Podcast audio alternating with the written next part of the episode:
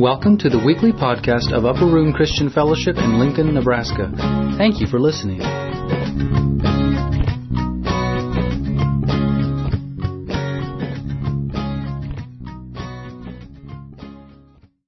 Good morning.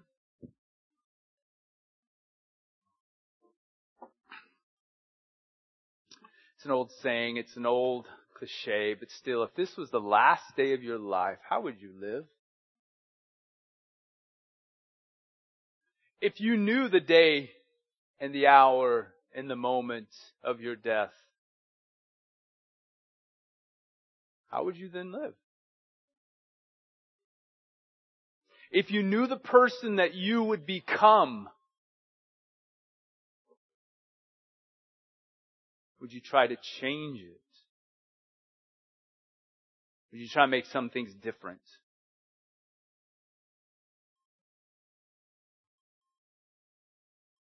Today we're going to look into the future as if it was today. Now, normally I have you rise as we read the Word of God, but we really are just going to look at one verse, so you'd be going up and then down. And since you've already been up, I won't put you down. I'll let you lounge around. And if you would, turn with me to Romans chapter 4. And we are just going to look at one verse, so I will read two verses just to give us some momentum.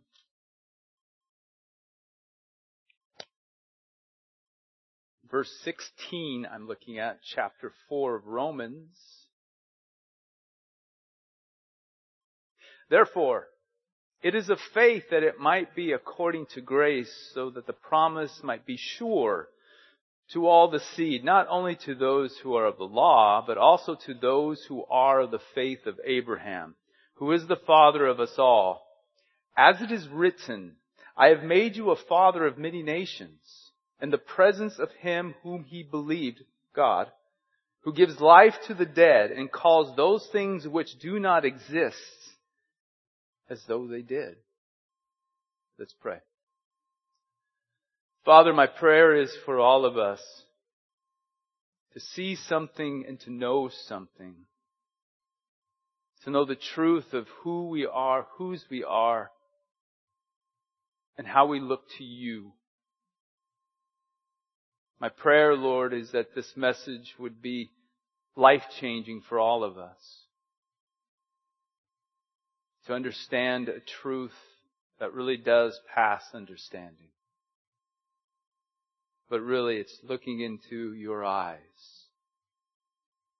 to be at rest, but also to be able to stand firm. Bless the time as we're in your word. Bless the time as we chew on it. Bless the time as we pray your spirit work this into our hearts and our lives. And it's in Jesus' name we pray. Amen. Well, it's an interesting verse. It's a powerful verse, really, if you unwrap it. See if you notice it says, as I have written, I have made you a father of many nations. Notice the tense, it's perfect.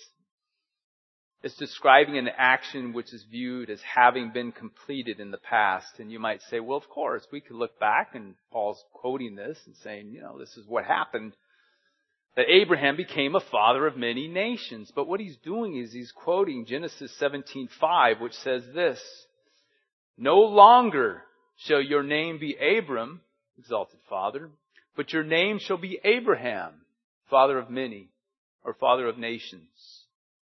For I have made you, past tense, a father of many nations." It's done already, Abraham. It's already happened. When Abraham had this spoken to him, at this time only Ishmael was born,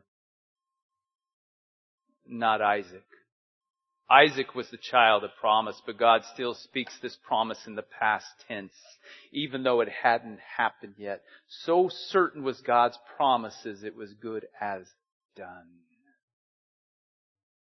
Now what's interesting is that it is written because it just seems so, I don't know, I just think back to um, the Ten Commandments, the movie. And I'm trying to think of the quote that Yul Brynner always said, but I think it was, as it was spoken, so it shall be done. But we can say, as it is written, so it shall be done. And it's, if you will, in the Bible, this phrase is actually used 78 times. 18 in the Old Testament, 60 in the New Testament.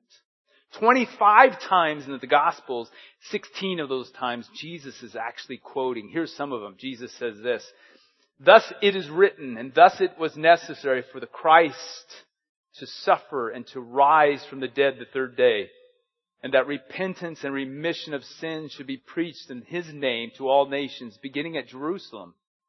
In John 6, he says this, It is written in the prophets, and they shall all be taught by God. Therefore everyone who has heard and learned from the Father comes to me. In scripture it says that Jesus was, in Revelation, he was crucified from the foundations of the earth, meaning it already happened in God's eyes. It was already done. Sixteen times it is written, is spoken of in Romans. Let me read you a few of them. One of them we've already read in chapter one.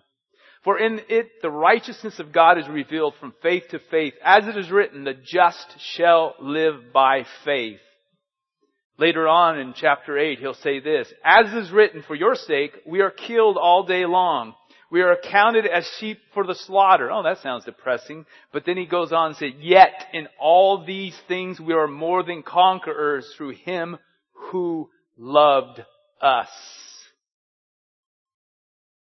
It is written. And later on, in chapter 10 of Romans, he says, And how shall they preach unless they are sent? as it is written, how beautiful are the feet of those who preach the gospel of peace, who bring glad tidings of good things.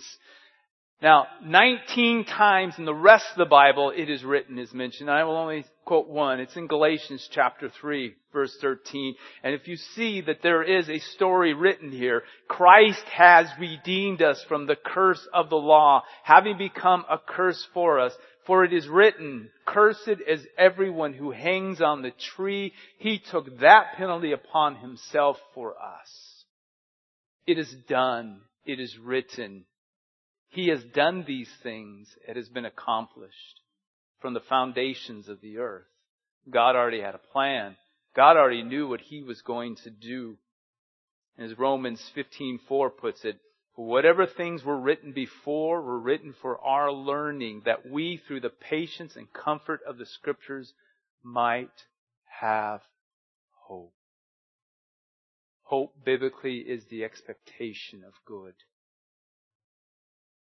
Do you have that hope? Some of us get beaten down from everyday life. It's everything that happens in our lives. We question things, maybe even doubt them. Am I really saved? Does God really see me? Does God really know? Does God really love me? Does God, you fill in the blank? Does God care? Now, in verse 17, going on, it says, in the presence of him whom he believed, Abraham believed God, who gives life to the dead. Now, if we were to jump down to verse 19, we would see something that the deadness of Sarah's womb and his own self. Bring him back to life. That he believed God's promise. That even though it was dead, seemingly, I mean, Sarah was 90 almost. I mean, goodness gracious, she's old. Uh, we, we kid a lot, my wife and I, about having kids now, if it was to happen, we'd be going, oh my goodness. Because there's so much energy taken with kids, you know. Can you imagine being 90 or Abraham was 100? Dead.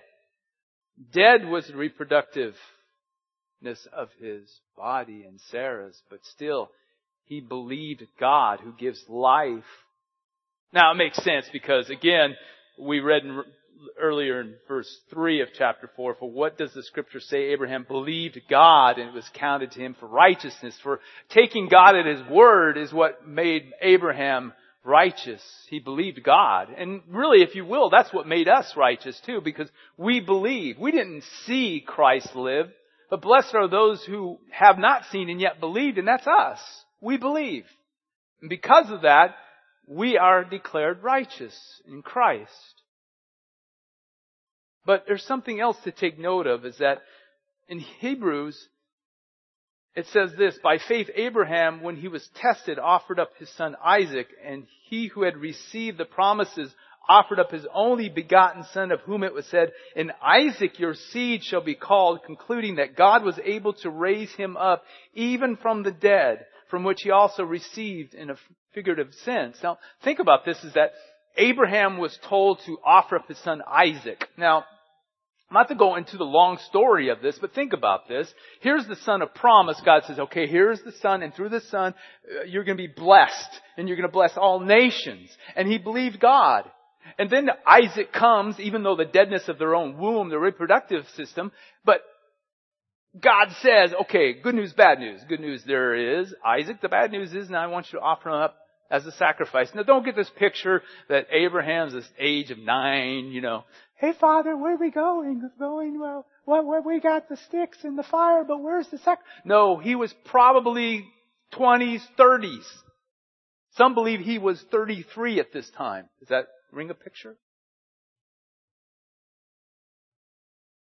So Isaac, a big, strong, strapping young man, and there's Abraham. Okay, we're to go up the hill. See, Isaac allowed Abraham to tie him to that altar.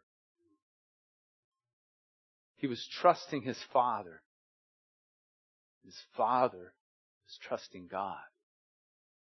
That even if he slayed Isaac, he knew God promised that through Isaac, through Isaac, humanity was going to be blessed. So he recognized something. This was a God problem, not his. His was just to obey. Now before you start saying, oh, that's horrible. God didn't really, this was a test of Abraham. Because God didn't want a sacrifice. God doesn't want human sacrifices. I remember having a conversation with somebody, how can you worship a God that commit, has somebody sacrifice his own son? And Isaac. It's like, no, that's not what happened. But it was a picture for us that God would sacrifice his own son and he did not withhold the knife. For you and for me, God. So it is written, I have made a father of many nations in the presence of whom he believed, God who gives life to the dead. And then the rest of the verse goes, and calls those things which do not exist as though they did. See, God called Abraham a father of nations before the child of promise was even born. How far God's perspective? Was Abraham ready as a father? Was all this going to happen? And how was this going to happen? In Ecclesiastes, Ecclesiastes chapter 3 verse 15 is a very deep verse. Now if you want to turn there, you can, but I'm going to quote it here. And really, it takes a couple times to read it for us to really to sink in. But Solomon said this in Ecclesiastes 3:15, "That which has already been and what is to be has already been, and God requires an account of what is past." See, what the verse is saying is that what has what we're living through right now has already been. God's already seen it. It's already done in His perspective. That's why God knows everything you think. Everything you say, it's been already done in God's perspective. He sees it all. Now, there's a lot of illustrations we can use, but I'll just throw this one at you. When I was a kid, on New Year's Day, I can guarantee you something. See, that was back when there was only three major channels. I know young people are gasping, but that's all there was, was three major channels. But see, I live near Hollywood, so we actually had four extra channels. But still sticking with the three major channels, what they would do on New Year's Day is that they would show a parade. A parade that's fairly famous. It's called the Rose Parade. And see, the Rose Parade is in Pasadena where my parents grew up in that area. So it was something that my mom would always want to watch. So it was always on TV. Now, what was interesting is that when before anybody else got up, because usually the, the parade started around, I don't remember, I'm going by memory, I think it was 7 or 8 o'clock in the morning, which I was an early riser, so every channel you would turn on the major channels, there's a parade. They would all be covering it. Now, what was funny was that you could see from the different angles where they were. Meaning what I would do is I'd flick it around to the three and see where the, their cameras were. And you would see a, a float go by, and then you turn to the other channel after the float went by and there, oh, there's the float again. And then you'd find out where they were. And if there was a float you liked, you would, you know, after you saw it one time, you'd flick it over and see the other time. And that's before young people. We didn't have clickers. I remember I was my dad's clicker. Boy, get over there and turn its channel, whatever. We had to actually go physically to the TV. Now you guys have these big screens. Most of us at the very beginning had like these 13 inch screens. I remember when we, my dad bought a new color television because ours was black and white for years. Uh, yeah, black and white. That's what we had as a TV. And I remember this TV and actually this one was a little bigger. It was a console, which means it was actually furniture with a tube in it, right? And I remember when my dad finally decided we needed a new TV was the thing that would start fizzing out and how you start kind of just the nines and everything would go like this and then you'd have to smack it on the side to refocus it. And I remember one Saturday morning trying to watch these cartoons, because again, I was the early riser watching these cartoons. The thing is, the TV was right next to my parents' bedroom. So I'm sitting there trying to watch, I don't know, Scooby-Doo or something, and I'm watching the thing, it keeps going, and I go, BAM! I did this probably about five or six times. Finally, my dad, and my trust me, when my dad woke up, if you woke him up, it's like a bear out of hibernation. Man. I mean, you want to run is what you wanted to do. I had nowhere to go though. Here was this, all I felt, you could feel his presence and you're like, and my dad said, and he had this deep voice, boy, you hit that TV one more time, it's going to be the last time you hit something. I was like, yes sir. So the last of the cartoons I was watching were going like this. So I just went with my head like this. It didn't work. I tried. But again, the thing is about the parade, that's what I was talking about, was actually the parade, was being able to flick it around, but every once in a while what it would do is it had the blimp. And the blimp really didn't go all the way up. It did sometimes, but really not that far. But you could see the parade a little longer, okay? And you can see where the, everybody, the marching bands and everybody was. Now, if you will, life is a parade. Time is a parade. Better. Time is a parade. But see, from God's perspective, He can see it all. From the beginning to the end. Whereas you and I see that one glimpse of a moment, God sees it all played out. So those things that seemingly don't exist in His eyes exist. Now, this gets really deep for you and I, because understand a few things. Known to God from eternity are all His works. His plan was already laid out and planned out. And part of that plan is listen to this. For whom He foreknew, in the parade, He saw you and me. He also predestined to be conformed to the image of His Son. That He might be the firstborn among many brethren. Moreover, whom He predestined, these He also called. And whom He called, these also he justified. And whom he justified, these he also glorified. Past tense. Meaning in God's eyes, you are justified. In God's eyes, you are not just justified, you are sanctified, you are holy. You are made righteous before God and you are holy before Him. You don't feel like it, do you? Neither do I. But it's not based on your feeling. Because it is written. Ours is just to say God does it. That He can take what seemingly does not exist as if it does. But wait a minute, you're also glorified. What does that all mean? Well, let's take a little trip here. Stay with me. In 1 Corinthians chapter 6 verse 11, Paul says this, Since such and such some were you, sinners.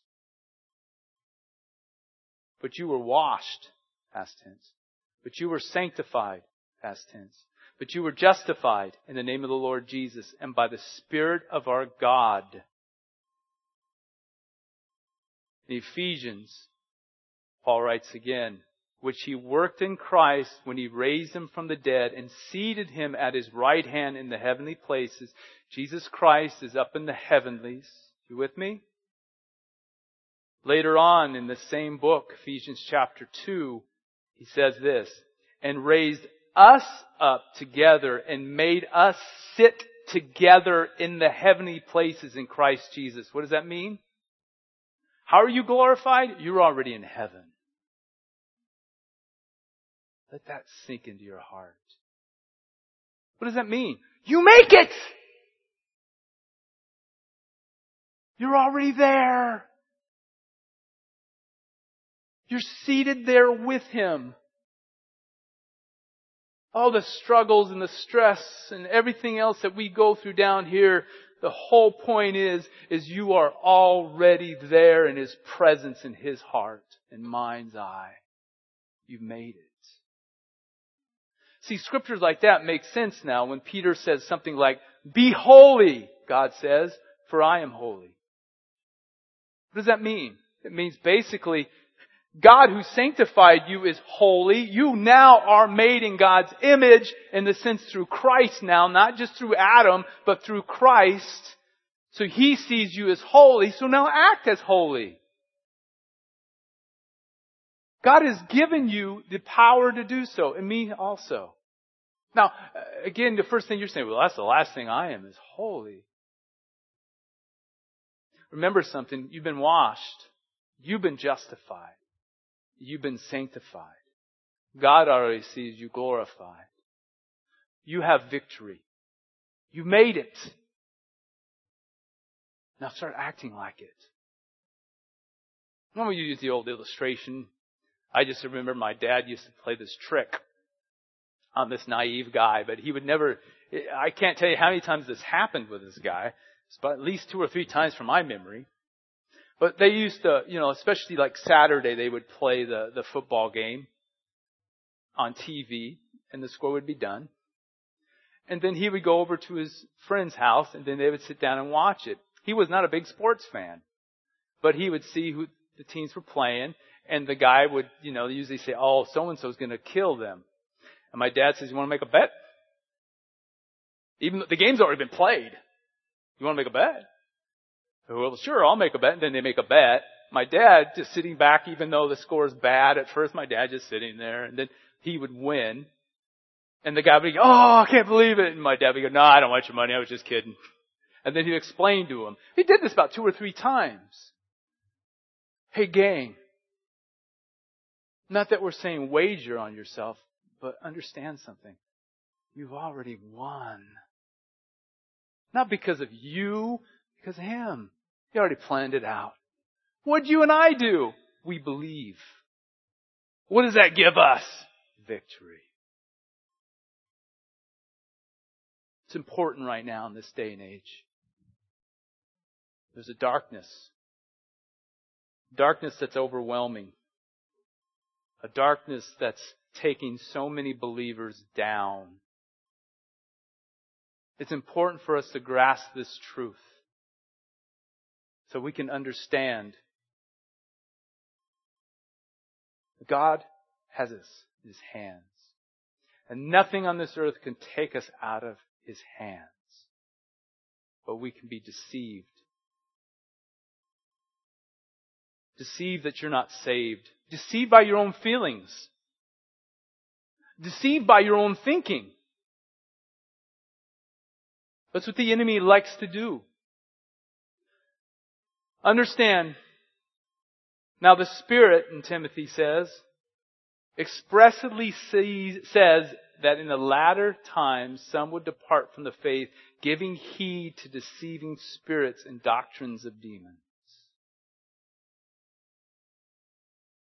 In 2 Thessalonians chapter 2 it says, The coming of the lawless one is according to the working of Satan with all power, signs, and lying wonders, and with all unrighteousness deception among those who perish, because they did not receive the love of the truth that they might be saved. For this is the reason God will send them a strong delusion that they should believe the lie.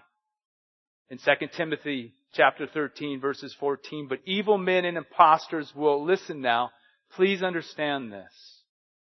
If you're expecting the world to go back to a better place in this generation, in this era, it ain't happening. The righteousness that must come can only come through Christ.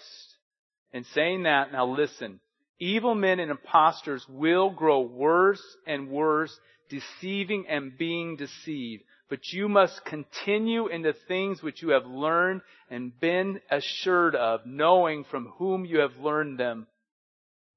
You're saved. God's got you. There's so much deception going on right now. I don't know if you're aware of this, but they're having AI rewrite the Bible to be all inclusive. They're not picking, they're not doing it with the Quran or any Hindu literature or Buddhist literature or anybody else's literature. It's the Bible. If that doesn't show red flags, I don't know what does. There's also those people that are excited about it. They're already praying to AI, if you will. They believe that this artificial intelligence is the answer to all humanity's problems. And you say, how can people be so gullible? Well, if you think the cat's getting back in the bag, you're wrong. I don't even know what that means. Does the cat ever get back in the bag? I don't know. But the thing is, it's never going to go back to the way it was. It's not.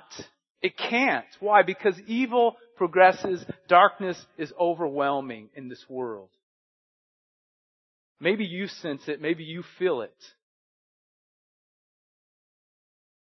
Maybe you too have feelings of doubt because there's aliens, you know that, right? Because there's other people that believe that aliens are going to bring us into a world peace. That the aliens have answers. Then there's the opposite that feel like the aliens are going to attack us. Well, I'm not really, I know you're looking at me like, no, this is, this is mainstream stuff that's going on. You know that, right? This is amazing how this stuff is being reported. People are afraid. Not only that, but the occult is taking wings. People are expecting to hear from the spirits, from the aliens, wisdom and understanding, AI, give us the truth.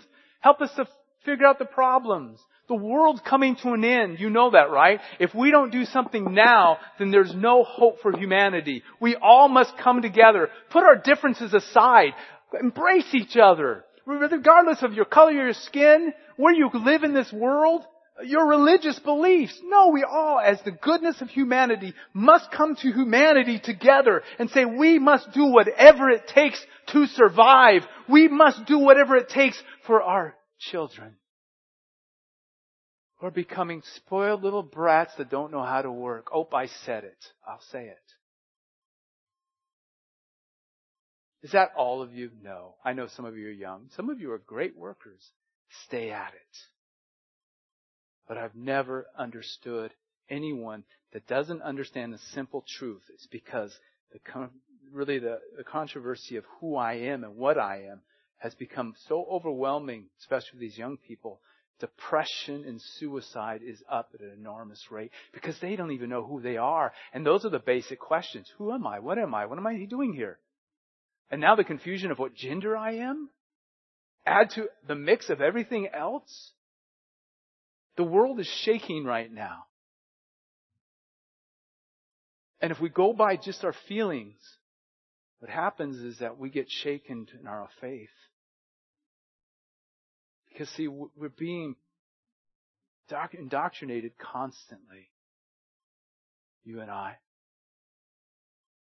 Because part of us says, why can't we all just get along? Wouldn't it be better if we just was a global world? There'd be no more war. Imagine, if you will. No heaven above, no hell below. Imagine. Imagine us just living for today. A people would live in peace and harmony. We all can join hands and sing together in harmony. There's only one major problem with that. And that's the sinful nature of mankind. See, you and I, we have something else. It's been shown to you and I a truth. A truth that God has seen you from the past into eternity. That you are His children. And He comforts us. He encourages us. In 1 Corinthians chapter 15, Paul says this.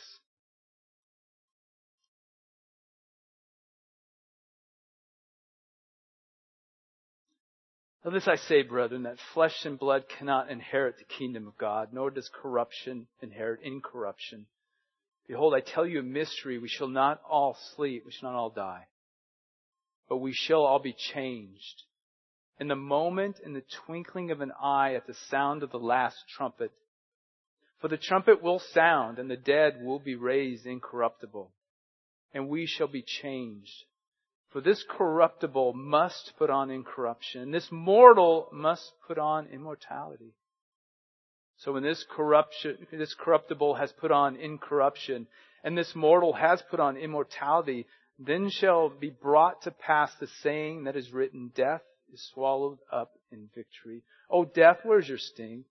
Hades, where is your victory? The sting of death is sin, and the strength of sin is the law. But thanks be to God who gives us the victory through our Lord Jesus Christ. Therefore, my beloved brethren, be steadfast, be immovable, always abounding in the work of the Lord, knowing that your labor is not in vain in the Lord. What's he saying? He says, in a moment, in the twinkling of an eye, we'll all be changed. We've been given victory in through Christ. What? He's conquered death. He's made us righteous and justified before Him. We are sanctified. We have a place in heaven, a seat with our name on it. Therefore, even though we can say there is incorruption around us, Stand firm. Stand firm in your faith. Stand firm in the promises of God. Understand that the promises of God are yes and amen. Understand for all the promises of God in Him are yes, and in Him amen. To Christ be the glory of God through us. It's already done. You're already there. But to put our heads in the sand or to allow the enemy to continually confuse us plays right into his game book. We all need to acknowledge that God is true and He knows the past from the beginning, tomorrow as if it was yesterday. That God knows your name and my name and He's called us. Knowing that even though there's times that we feel like that there's just so much damage in us that there's no way that we can make it. Is to understand that even in the things that seemingly don't exist, in God's eyes, they already exist. It's done. So if you will, we can be as Abraham. Not just to believe God and it justifies us, but also to sacrifice what we hold dear on this earth, knowing that God will take what we give Him and give life.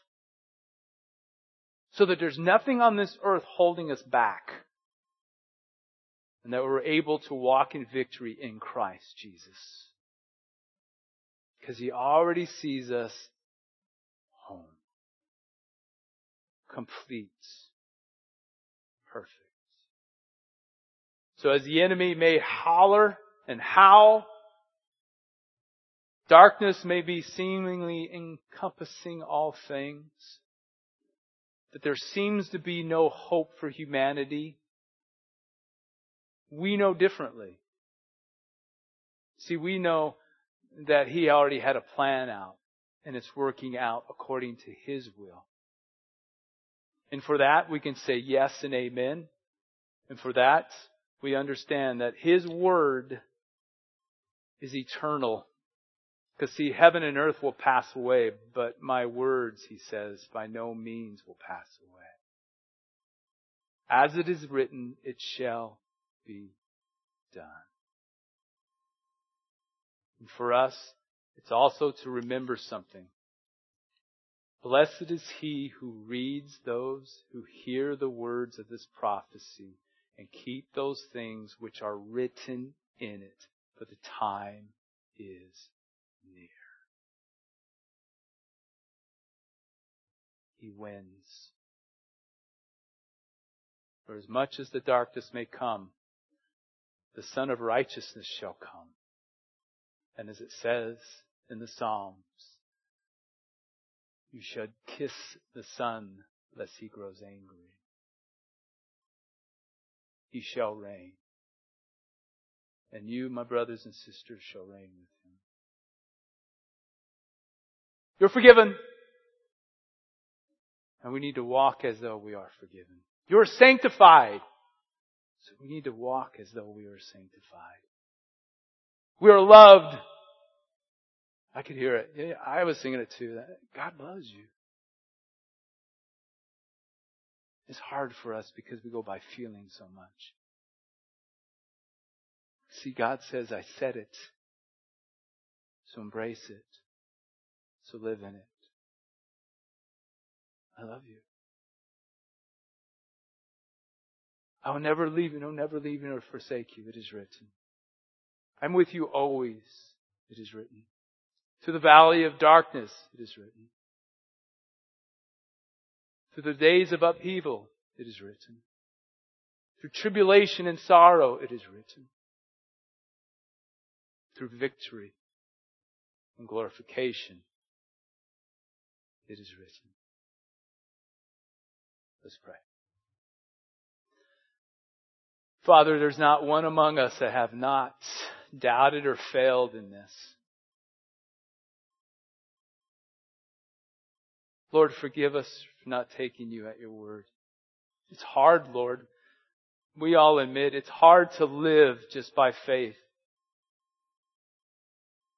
But Lord, you said if we had, if we had the faith of a mustard seed, we can say to this mountain, remove hence into yonder place and it shall be done. Lord, we give you our little faith. But in the hearing of your word, our faith, we know because of your word, it is written, shall grow. Let our faith grow. And I pray for each of us here this morning that as we've heard your word, Lord, that our faith would grow in you. Our trust in you. Our belief in you. Our knowledge of you. To embrace what you have already given and to live our lives as those that have been blessed with the gifts of eternity. Lord, help us to stand fast. Help us to stand firm. And help us, Lord, to be a light in this dark world. Of standing firm in your truth because he who has promised is faithful. And it's in Jesus' name we pray. Amen.